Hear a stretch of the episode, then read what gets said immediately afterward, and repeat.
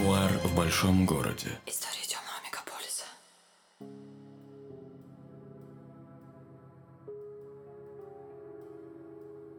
Частный сыщик Вадим Головин раскрыл теорию заговора, чтобы рассказать тебе кое-что интересное. Вы услышите долгожданное продолжение истории под названием «Масоны тоже плачут». Речь пойдет о пропавшем в Альпах немецком миллиардере, след которого мне удалось отыскать в России благодаря нейросети. В начале короткое объявление. Друзья, я благодарен всем, кто неравнодушен к моему творчеству, подкасту «Нуар в большом городе» и книге «Детектив без убийства». Благодарю за отзывы, которые вы оставили на Литрес, Озон, Читай город, Вайлберис и других площадках. Пусть каждый лайк, который вы мне поставили, вернется в виде большой любви. Подписывайтесь на мой подкаст на Яндекс Музыке. Это ваш вклад в мой проект. Но достаточно болтовни. Пора начинать наше маленькое шоу. Масоны тоже плачут. Часть вторая. Если вы не слушали первую часть, я настоятельно советую это сделать, иначе вы не поймете, о чем, собственно говоря, кино. Теперь я позволю себе напомнить, о чем шла речь в предыдущей серии и на чем мы с вами остановились.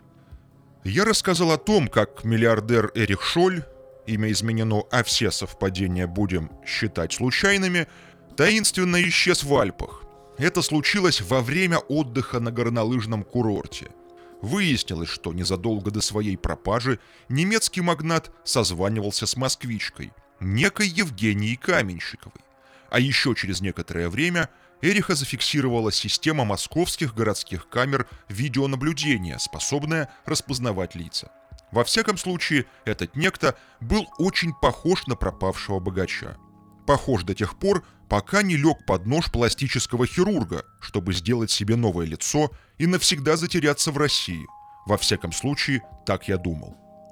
Действие первое. Германия, Мюнхен, приблизительно август 2018 года. Проживал Эрих с женой и ребенком в двухэтажном коттедже, стараясь не привлекать внимания окружающих. Есть такая особенность у немецких магнатов. Можно сказать, что это их отличительная черта. Скорее практичность, нежели скромность. Деньги, как известно, любят тишину. За свои 58 лет Эрих женился всего лишь раз.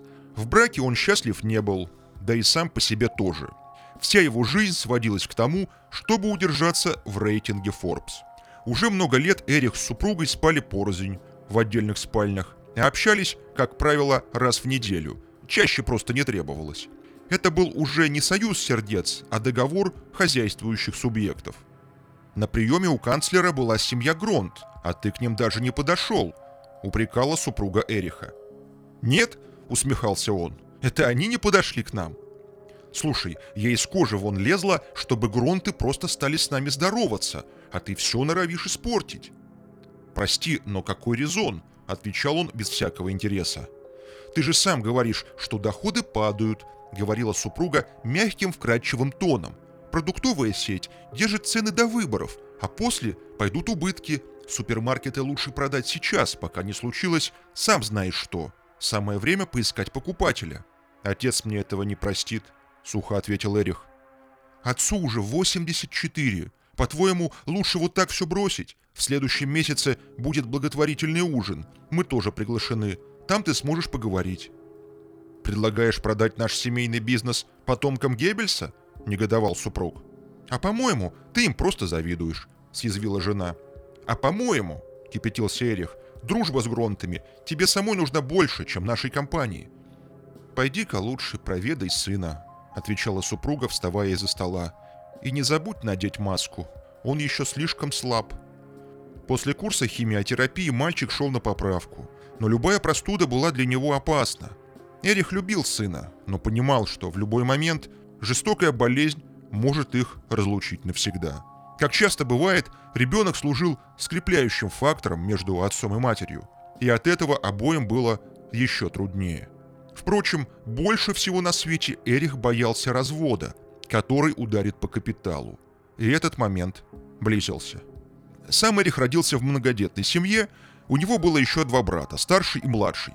Правда, младшего Эрих не признавал. Это отдельная тема. Когда-то отец Эриха занимал шестую строчку в списке богатейших людей Америки, опережая всего на одну позицию самого Билла Гейтса.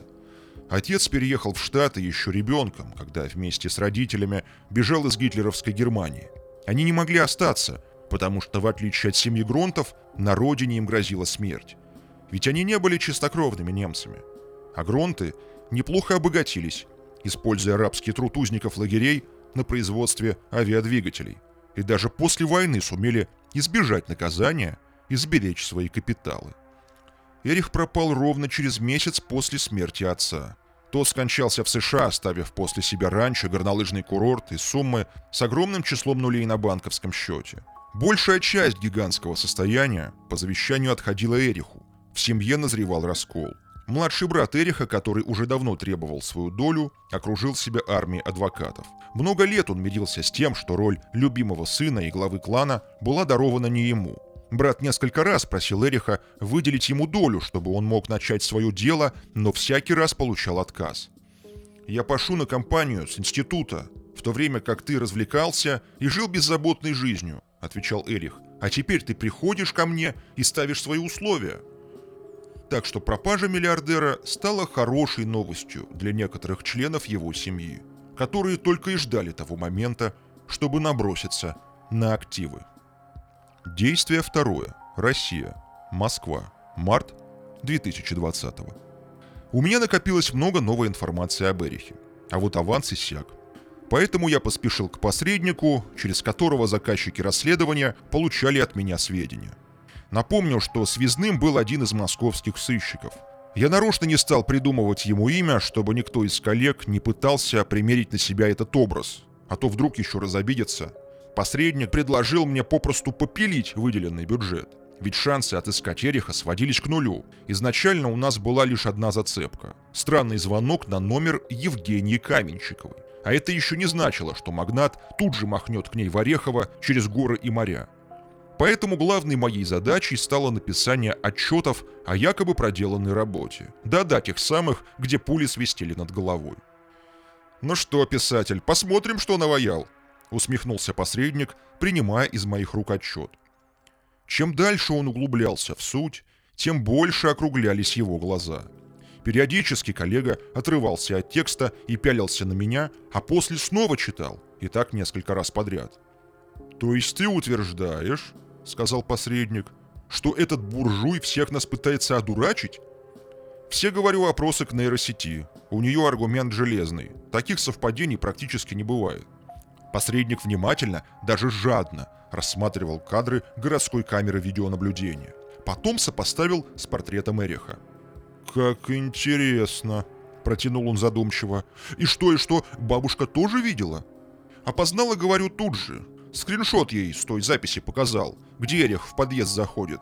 Сказала, что очень приятный мужчина, при встрече ей улыбался, а это же чисто иностранная фишка. У нас за такое можно и клюкой схлопотать. «Да уж знаем мы эти буржуйские штучки», — согласился посредник. «Ладно, значит, жилье снимал. Как же он, интересно, в Россию въехал? Мы же все проверяли. Его паспорт нигде не светится». Я нашел только одно объяснение — Значит, был левый паспорт. Это такая мелочь по сравнению с инсценировкой смерти в швейцарских Альпах. Лично меня куда больше интересует, как он один через горы в Россию шел. Но не пешком же, само собой. Транзитом минимум через одну страну ехал. И нигде, понимаешь, не наследил. И лицо себе новое приобрел, добавил к сказанному коллега. А ты чего, Вадик, думаешь? Не брешет твоя бабулька? Версия, говорю, подкрепляется фактами. Эрих действительно жил возле этой клиники. Она прямо через дорогу. А посуточное жилье рядом у пациентов на расхват. Так удобнее бегать на перевязке. Но и самое интересное то, что его эта Каменщикова пять раз звонила в регистратуру. И теперь они оба гасятся. А журналисты нам подгадили еще больше. Как так вышло-то, объясни. Я имел в виду фотографии, которые сделал во время слежки за Евгенией Каменщиковой. В тот единственный раз мне удалось запечатлеть женщину в компании некого джентльмена. Она покупала ему пуховик. Посредник тогда решил, что мужчина папа Евгении. Выяснилось, что нет. Из базы Роспаспорт я сумел добыть снимки ее отца. На фото был совершенно другой человек, абсолютно не похожий на того незнакомца из магазина курток. «Ну это ты зря волнуешься», — заявил посредник. «Хватило же у меня ума скинуть им фотки без его рожи, значит и волноваться не о чем. Нет, говорю, причина была другая. Ты же решил им выдать этого мужика за Эриха. Поэтому и отправил фотографии без лица. Типа, это был он. А я эту хрень в отчете отобразил. «И правильно сделал», — сказал посредник. «Благодаря тебе нам финансирование продлили. А это самое главное. Мы же не знали, что так закрутится. И вся эта шумиха в прессе как раз нам на пользу. Сейчас эти акулы дербанят его наследство. Жене Эриха выгодно, чтобы мужа не признали мертвым. За это время она попрячет все его денежки со счетов, чтобы другим ничего не досталось. Посредник был еще тот прохвост и умел выскользнуть из любой ситуации. Я же не исключал, что действительно видел в магазине исчезнувшего магната. В таком случае это был настоящий шедевр пластической хирургии. Настолько изменить внешность мог только ювелир с дипломом хирурга. «Во будет номер, если на снимках и правда, Эрих», — сказал я посреднику. Тот хитро прищурил глазки.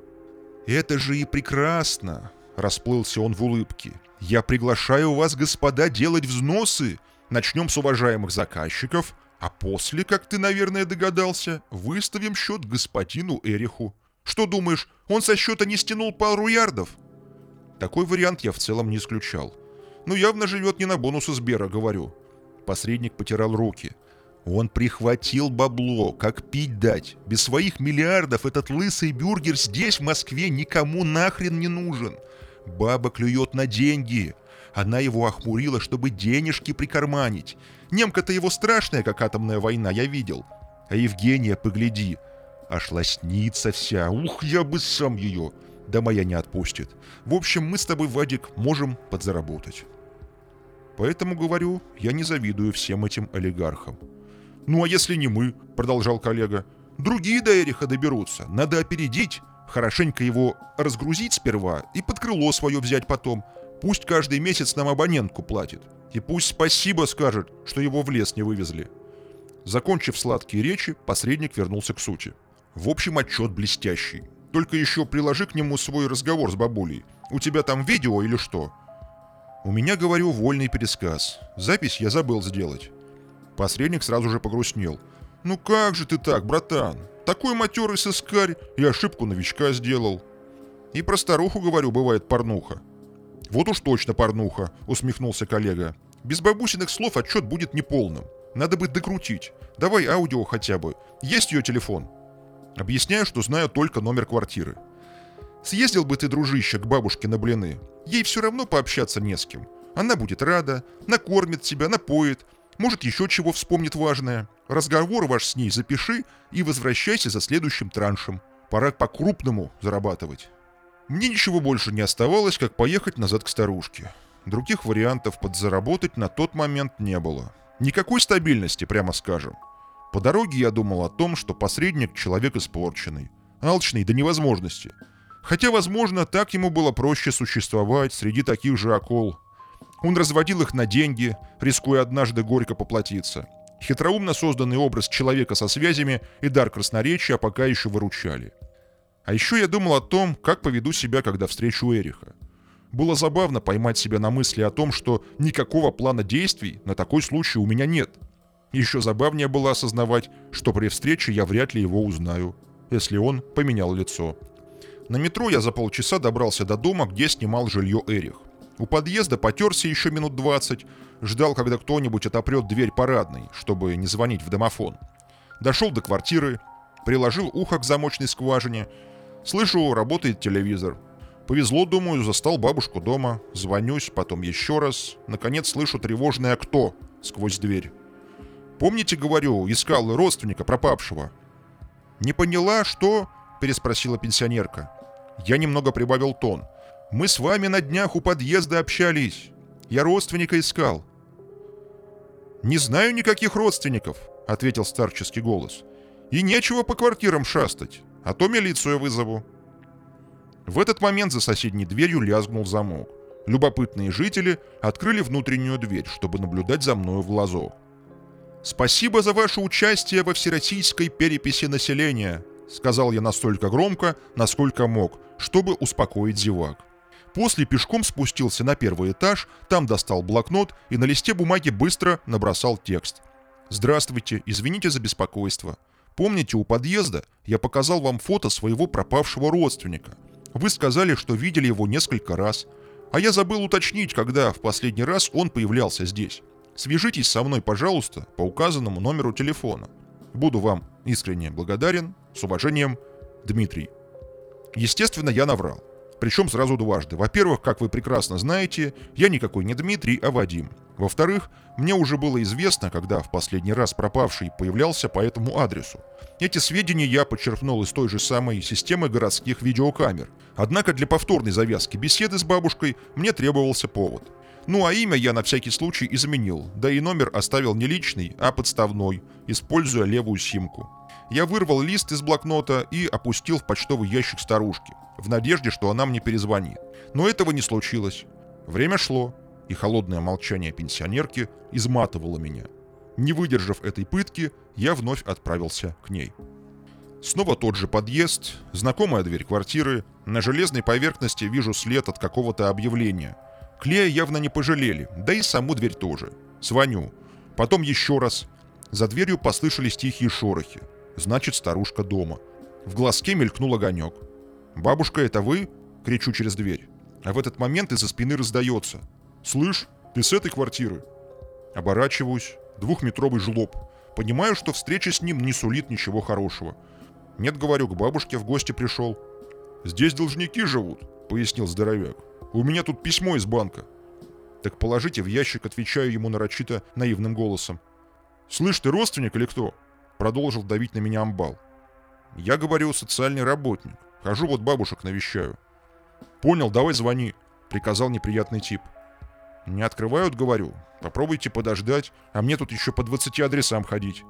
На этих словах делаю шаг по ступеням вниз, но что-то резко утягивает меня назад. Свинная рожа, что есть мочь, рванула за капюшон. Сколько раз уже обещал себе распрощаться с этим элементом гардероба. И кажется, теперь все. Капюшон мой повис на ниточке.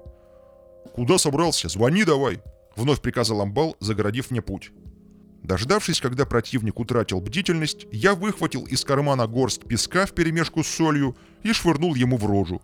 Этот маневр стоил мне всей моей жизни, которая в этот момент буквально пронеслась перед глазами. В общем, все эти ваши баллончики – ерунда. А если менты поймают, могут пришить хулиганку. А вот песок и соль – штука вроде бы безобидная, но крайне эффективная. Теперь, будучи в относительной безопасности, я жаждал мести. «Погоди же, свиная рожа!» – кричу своему врагу. «На улице ты у меня получишь!» Руки мои тряслись от выброса адреналина, а глаза выискивали что-нибудь эдакое увесистое. Ни камня, ни пустой бутылки рядом не оказалось. Убирают в Москве дворы все-таки хорошо. В ближайшей к подъезду урне я обнаружил только пустую пачку от сока. Вспомнилась старая школьная забава. Я вернулся в подъезд и со всего размаха наступил на пакетик. Громыхнуло неслабо. «Завалю, падла, иди сюда!» – заорал я, что было сил. «Слышь, я тебя запомнил!» – донеслось откуда-то сверху. «Я тебя буду ждать внизу и попробуй мне убежать!» – пригрозил я амбалу. На домофоне я нажал кнопку «СОС» и связался с диспетчером. «Срочно, говорю, пришлите полицию. В подъезде какой-то мужик стреляет». Далее я, как кошка, прошмыгнул под окнами, свернул за угол и, чуть прибавив шаг, направился в сторону метро. На дворе стоял март, промозглый и серый. Грея озябшие руки в карманах, я шел к станции, вдоль шеренги торговок с мимозами и тюльпанами. «Купите букет, молодой человек!» — окликнула меня бойкая продавщица. «Некому, говорю, дарить». «Как это некому?» — послышалось вслед. «Быть не может». Продавщица была права. В Москве так много одиноких женщин. Только где их искать, совершенно неясно. В Тиндере бесполезно. Там сплошная атака клонов — Однотипные губы, глаза, запросы. Даже сайт по продаже автомобилей смотрится как-то более человечнее. Там тоже врут в описаниях, но хотя бы с душой. Вот, к примеру, надежный друг на все случаи жизни. Только речь о кроссовере, вот в чем дело. В памяти всплыли образы. Вечер, набережная, брошенный вниз букет. Так родилось предложение, затем второе. В вагоне метро я снова достал блокнот и составил четверостишье. Из комьев грязи и земли на свет рождаются они, чтобы потом попасть в ведро в руках торговки у метро. Поезд причалил к станции, стало тесно. Москва возвращалась домой с работы, в дутых пуховиках и дурацких шапках. Блокнот я убрал в карман и приготовился отвоевывать свое место в углу вагона. Нет, я не создан для детективной работы. Да что уж там, и для этой жизни. Здесь место таким, как вот этот посредник, практичным, циничным, наглым, с запасными ходами в жизни. А я, я поэт, по мировоззрению, по органам чувств. Я, как бы сказать, не про все вот это. Однако поэтом становится только в неидеальном мире. Такой вот замкнутый круг, как кольцевая ветка московской подземки. Вот я снова на Павелецкой, иду к посреднику объяснять, что единственная свидетельница, старушка, мне не открыла. «Куда же она подевалась?» – вопрошал посредник. «Может, куни двинула, а?» О разборке с коллектором я решил не рассказывать. «А у меня для тебя сюрприз», — заявил коллега. «Кто-то со счета Эриха слямзил 100 миллионов долларов. Как тебе это нравится?» «Откуда, говорю, знаешь?» «Заказчики рассказали», — сказал посредник. «Когда я отчет перед ними твой защищал». Я удивился. «Так что же, искать старушку уже не надо?» «Не», — ответил он, — «твоих записей с камеры клиентам вполне хватило. Даже более чем. Они так заерзали, особенно брат, которому денег позарез надо. Да и нам бы не помешало. Так что давай-ка действуй. И помни, что я тебе говорил. Нам нужно взять Эриха под свое крыло. Хорошо, говорю. Допустим, я его встречу. Каков дальнейший алгоритм действий? Посредник похлопал меня по плечу. Главное, не спугни и сам не светись. Нужно будет его напугать как следует. А у нас в этом плане развязаны руки, понимаешь? Официально он почти труп. В плен бы его взять как-то. Там уже объяснить, что мы ему не враги, и обозначить стоимость нашей дружбы а дальше держать его на крючке, чтобы не соскочил. Он отслюнявил мне небольшую стопку наличности и пожелал удачи. Я шел по Москве, размышляя о разном. Нужно было еще найти тихое место, чтобы созвониться с сыном. Перед сном он ждет моего звонка, а точнее сказать, продолжение сказки. Сейчас мы видимся очень редко, так получилось. Долго рассказывать. Да и не очень-то хочется. Вот, вижу, кажется, тихую кофейню. Внутри почти никого и музыка не орет. Звоню. Сперва не снимаю трубку. Выхожу на связь со второй попытки. Мальчишка балуется. А я в шутку грожу, что сказка сейчас ляжет спать. «Не надо!» — кричит, «читай!» Я приступаю к чтению, а две скучающих леди за соседним столом, шушукаясь, пялятся в мою сторону. Наверное, думают, что я хороший отец и все такое, а я просто держусь за ниточку, которая связывает меня с сыном. Действие третье. Россия, Москва. Предположительно, 2015-2017 года. В бумажнике Эриха лежал один доллар, старый, помятый. Он таскал его там с незапамятных времен. Да, у магнатов тоже есть кошельки. Не зря говорят, что деньги в пустом кармане не водятся. Они появляются в портмоне. Это вот как с гардеробом. Ты не выйдешь в люди до тех пор, пока в твоем шкафу не заведется приличный костюм и галстук. Эрих достал обветшалый бакс и аккуратно разгладил на поверхности стола. Евгения в недоумении следила за процессом. «Это мой первый заработанный доллар», — сказал ей Эрих. «Мне его дал отец». Уже давно Евгения Каменщикова была больше, чем просто личный ивент-менеджер Эриха. От простой содержанки ее отличало умение зарабатывать на жизнь головой, а точнее мозгами. Это стоило пояснить во избежание двусмысленности. Если не умный, то как минимум очень смекалистый эту сорокалетнюю даму можно назвать вполне. До последнего времени Евгения состояла в должности маркетингового директора ивент-агентства – Работала эта фирма исключительно с иностранцами. Мутила буржуям всякого рода движ. Выставки, бизнес-завтраки, вип-туры. Иногда в эту забыть заплывали действительно жирные караси, вроде Эриха. Выражаясь языком рыболовов, Евгения удила на клевом месте. Так уж вышло, что к московским миллиардерам простирается очередь от Рублевки до самых до окраин.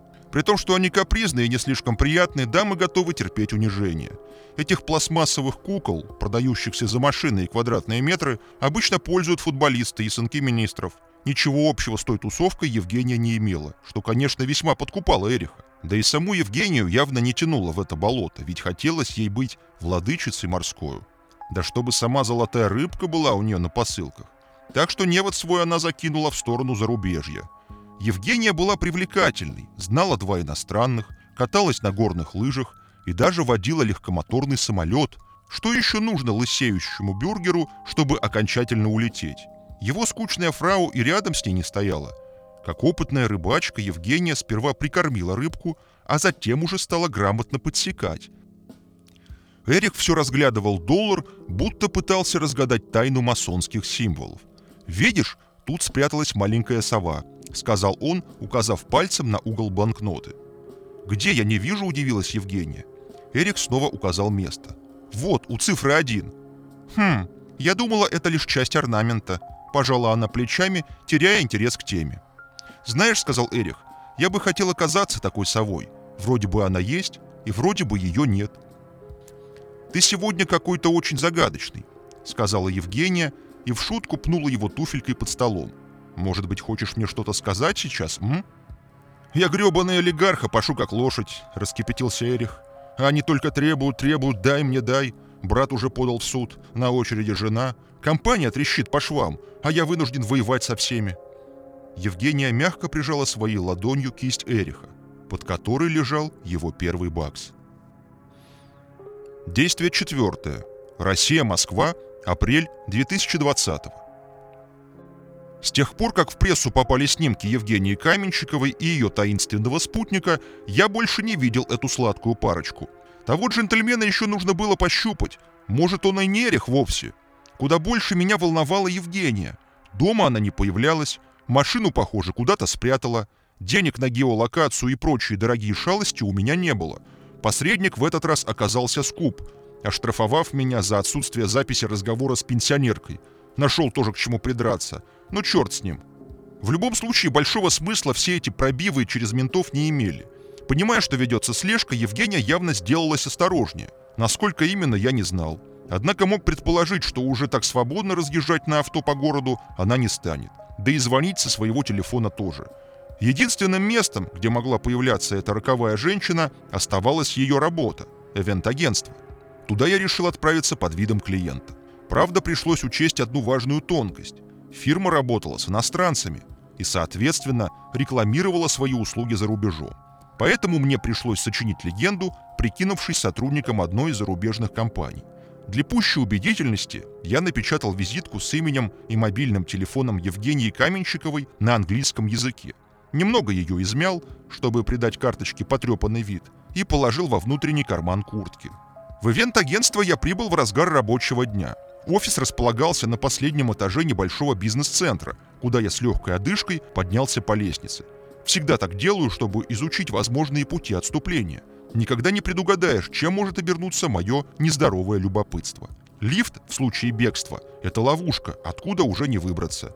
Не подумайте, что страдаю клаустрофобией. Мой загон куда более экзотический.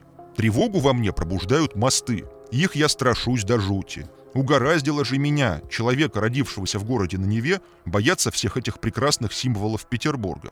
Правда, маленькие мосты не в счет. Дрожь в ногах вызывают Троицкий или, например, Александра Невского.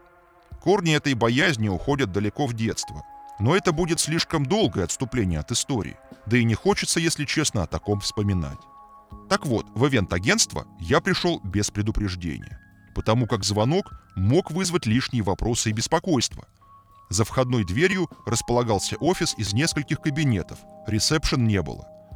Я заглянул в первую попавшуюся комнату – там скучала перед компьютером какая-то женщина средних лет с длинными ногами. Две прелестных конечности она элегантно выдрузила на стол, и прежде чем подать голос, я не упустил шанса полюбоваться. С кем, говорю, тут можно потолковать по поводу праздника жизни? Дамочка встрепенулась и уставилась на меня так, словно я заглянул не в офис, а кабинку туалета на Курском вокзале. «Простите, не поняла», — удивилась она. «А как вы сюда попали?» «На лифте, говорю а точнее пешком по лестнице. У меня боязнь замкнутого пространства. Лицо женщины было все так же напряжено. И еще боязнь одиноких и симпатичных женщин. Вставил я шутку, чтобы разрядить обстановку. «А что именно вы хотите?» — сказала она, спуская свои прелестные ножки вниз. Позвольте, говорю, представиться. Меня зовут Дэвид Хедер. Я специалист Международной ассоциации танцедвигательной терапии. Мы готовим мероприятие на 500 человек и сейчас ищем себе подрядчика, который возьмет на себя организационные вопросы. Нашими спикерами будут Канье Уэст, Анастасия Волочкова и Дитер Болин. «Скажите, а как вы о нас узнали?» — спросила она совершенно невозмутимым тоном. В этот самый момент я извлек из кармана наспех состряпанную визитку Евгении Каменщиковой — «Вот, говорю, пришел по рекомендации. А вы, кстати, не Евгения?» «Нет», — ответила женщина. «Подождите». И с моей визиткой ушла в соседние кабинеты. Вернулась моя длинноногая лань вместе с дамой постарше. Та даже не поздоровалась, согласно столичному этикету. «Каменщикова здесь больше не работает», — молвила не представившаяся дама. Недовольная рожа и надменный тон с потрохами выдавали в ней директоршу. «Какая жалость!» — ответил я. «А мне сказали, она проверенный человек». «И кто же вам так сказал?» — ухмыльнулась директорша. Я вспомнил, что в кабинете у длинноногой видел, помимо прочего, календарик одной международной компании, поэтому я уверенно произнес название этой организации. «Все это очень странно», — сухо произнесла директорша. «Я, говорю, общался с Евгенией неделю тому назад. Мы назначили встречу, а теперь абонент временно недоступен. А, кстати, какой она специалист? Стоит к ней обращаться?» Директорша посмотрела на длинноногую и вышла в соседнее помещение. Мне показалось, что она кому-то звонит. «Я бы вам не советовала», — ответила длинноногая. «Каменщикова — это не очень порядочный человек. Уводит клиентов, представляясь нашей сотрудницей. Но это ладно, так еще и обманывает людей. А нам приходится все выслушивать». «А еще она нам задолжала 70 миллионов», — донесся голос директорши из соседнего кабинета. «Ладно, говорю, я пойду тогда». Директорша преградила мне путь. «Вы присядьте пока, выпейте чашечку кофе. Лили, обслужи гостя. Сейчас подойдет наш клиентский менеджер. Объясните ему задачу. Постараемся вам помочь. А от Каменщиковой лучше держитесь подальше». «Хорошо, говорю, только скажу в туалет». Я вышел из офиса и быстро проследовал вниз по лестнице. Позади вдруг раздался топот. Кто-то шел за мной по пятам. Не оглядываясь, я шагал по улице, стараясь найти какой-нибудь супермаркет или торговый центр с большим количеством выходов, чтобы там окончательно затеряться. Шутки шутками, а в сортир мне хотелось знатно. Пришлось заскочить в кафе. Бариста был сразу предупрежден, что туалетом я пользуюсь не бесплатно, а за двойной эспрессо и стакан морковного сока. После, заняв один из столиков, я как бы невзначай осматривал окружающих. Никто из присутствующих подозрений не вызывал – Прошло еще минут пять, прежде чем в заведение вошел он. Маленький, коренастый, лысый. Я сразу его узнал. Это был тот самый незнакомец из магазина курток, выбиравший себе обновку вместе с Евгенией Каменщиковой. Похоже, на этот раз мы поменялись ролями. Он занимался слежкой, а я убегал. Преследователь обвел помещение взглядом, а после занял столик наискосок. Меня терзали смутные сомнения – что если правда передо мной сейчас Эрих, который выгуливает свое новое лицо, тогда какое отношение он имеет к этим двум офисным мегерам? Ведь это явно они отправили старика шпионить за мной на улице. Я встал из-за столика и приблизился к незнакомцу. «Мне кажется, говорю, мы с вами где-то встречались». В ответ он просто пожал плечами, но почему-то взглянул на входную дверь. Я специально сел так, чтобы загородить с собой проход между столиками, чтобы мой собеседник не мог уйти от вопросов на свежий воздух. «Как давно вы за мной следите?» — спросил я напрямую, прекрасно зная ответ. «Делать мне больше нечего», — стал оправдываться джентльмен. «Я сюда хожу кофе пить». «Только, говорю, кофе вы заказать забыли, так что берите мой, а я тогда выпью сок». Бариста как раз подоспел с заказом. Мой собеседник заерзал на стуле с явным намерением меня покинуть. Теперь я уже точно знал, что передо мной не Эрих. «Вспомнил, где видел вас», — говорю ему. «На снимке в газете. Вы были там вместе с Евгенией Каменщиковой». «Ну да», — усмехнулся он, — «прославили мою задницу на весь мир».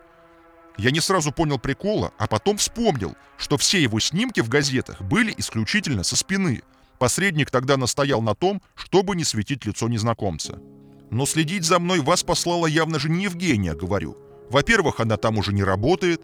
Во-вторых, ее там не любят. Скажите, как есть, иначе я не отстану. Идите сразу тогда к хозяйке, чтобы она меня бегать не заставляла. Раздраженно ответил он. Хозяйка это которая, спрашиваю? Та, что постарше и с недовольной рожей? Под описание подходит, сказал незнакомец. Интересно, говорю, что хозяйка скажет, узнав, что вы с этой Евгенией по магазинам ходите. А кто сказал, что на снимке я? Попытался выкрутиться мужчина. Я показал ему фото на дисплее смартфона, где отчетливо было видно его лицо. Это, говорю, вы, а вот рядом с вами Евгения. «Так вы сами за мной следите», — ответил он. «Давайте говорю так. Откровение за откровение. Сначала вы объясните, зачем следили за мной, а после я расскажу». Незнакомец поведал, что работает в ивент-агентстве инструктором по альпинизму и горным лыжам, а все остальное время, по большей части, просиживает штаны в офисе. Иногда помогает составлять туристические маршруты для богачей. Вот и на этот раз он пришел в офис расчертить карту, а начальница приказала следить за мной. Все потому, что я показался ей подозрительным типом. А что, спрашиваю, Евгения действительно задолжала вашей начальнице? Да какое там, бабские разборки, махнул рукой собеседник. Мужика увела Евгения, вот начальница и страдает. Богатого поди спрашиваю. Других не держим, схохмил он. Случайно говорю, не о том ли пропавшем в Альпах миллиардере речь? Эрик зовут. Слыхали, может? Слыхали, ответил он. И даже видали. Случалось дело. Да вы что, спрашиваю, и давненько? Давно, неохотно вымолвил собеседник. А что, говорю, вы скажете по поводу всех этих публикаций? Пишут, что Эрик бежал в Россию, бросил семью ради Евгении. «Всякое может быть», — уклончиво сказал он. «А мне, говорю, старушка одна сказала, что Эрик очень приятный и улыбчивый человек». «Старушка?» — переспросил мужчина. «Все это интересно очень». «Да, говорю, разговорчивая бабуля. Соседка Эриха, представляете? Правда, меня коллектор чуть не пришиб, но это к делу уже отношения не имеет. «Как раз имеет», — улыбнулся мой собеседник. «Матушка это моя, лыжница в прошлом, чемпионка Москвы. Сейчас уже с палками еле ходит». Я был обескуражен. Собеседник мой подобрел. «Ну, давайте знакомиться», — сказал он, протянув мне руку. «Федор Федорович». «Очень приятно, говорю, Вадим». «Вот, значит, кто шороху там наделал», — улыбнулся он. «Мучителя нашего милиционерам сдали». Федор Федорович поведал, что несколько лет назад влез в большие долги, повелся на сказки про инвестиции. Под это дело взял большую сумму в кредит и прогорел. Поэтому, когда Евгения предложила ему за деньги спрятать у себя Эриха, сразу же согласился. Эриху нужно было выждать время, пока делаются новые документы, чтобы потом затеряться в России. Федор Федорович и его мать-старушка носили ему еду, а на случай появления ищеек выдумали легенду с пластической операцией. Затем Эрик с Евгенией убежали, прихватив с его счета 100 миллионов. Ни копейки из этих денег Федор Федорович так и не получил. И теперь вместе с мамой держит оборону от коллекторов и вот таких любопытных типов, вроде меня. А тогда в магазине курток он вместе с Евгением покупал пуховик для Эриха. У мужчин похожая комплекция, поэтому Федор Федорович выступил в роли манекенщика для примерки. Согласно нашему уговору, откровенность за откровенность, мне пришлось рассказать, что я детектив и работаю по заказу тех, кого никогда не видел. Действие пятое. Россия, Москва. Все тот же апрель 2020 -го. Очередной мой отчет уместился в один абзац, где я коротко изложил свой визит в офис, без упоминания о встрече с Федором Федоровичем. Это нужно было лишь для того, чтобы покрыть выданный мне задаток. «У меня снова новость», — сказал посредник. «Сыну Эриха пришло письмо с папашиной электронки. Какая-то ахинея и фото совы. Мальчик вроде как что-то знает, а отца вон уже заочно хоронят, как без вести пропавшего. Документы готовят в суд». Домой я возвращался уже без очередного задатка и с ощущением того, что в мире, наверное, не все потеряно. Мне еще нужно было найти тихое место, чтобы созвониться с моим мальчишкой. Эпилог. Каждый из нас хотя бы раз слышал о теории заговора, тайном мировом правительстве, иллюминатах и рептилоидах. Одним все это кажется чепухой, другим ужасной правдой, охраняемой церберами системы. Но ведь легенды и мифы не рождаются просто так, не берутся с пустого места. Простые люди по всему миру пытаются найти доступное их разуму объяснение бедности, вирусам, войнам, рабским условиям труда, алкогольному лобби, принудительной вакцинации – продажным выборам. Общество хочет верить, что все это происходит по воле злых сил, а не тех людей, за кого голосовали, кому поверили, на кого надеялись. Страшная правда заключается в том, что все мы блуждаем между ложными знаниями. За реальную власть обществом принимаются знакомые с детства образы, которые нам транслируют из каждого утюга. Но даже мифические олигархи или долларовый станок – это еще не самый верх пирамиды – все они подпирают тех, кто создает концепцию управления миром, циничные способы манипуляции, облачаемые в привлекательную обертку. Именно так общество подсадили на бесконечное потребление. В погоне за новой моделью айфона или вожделенным Мерседесом мы не делаемся успешнее – превращаясь в послушных рабов, служащих той самой пирамиде. А ведь деньги нужно зарабатывать с удовольствием, жить по достатку. И кто-то мне возразит, дескать, что я должен теперь всю жизнь искать желтые ценники в пятерочке? Нет, конечно. Просто взгляните на тех, кто несется по городу в золотых колесницах. Сколько агрессии в этих людях, злости. А все потому, что за этой позолотой скрывается пустота, которую просто заткнули деньгами. Это «Нуар в большом городе», и я его ведущий Вадим Головин.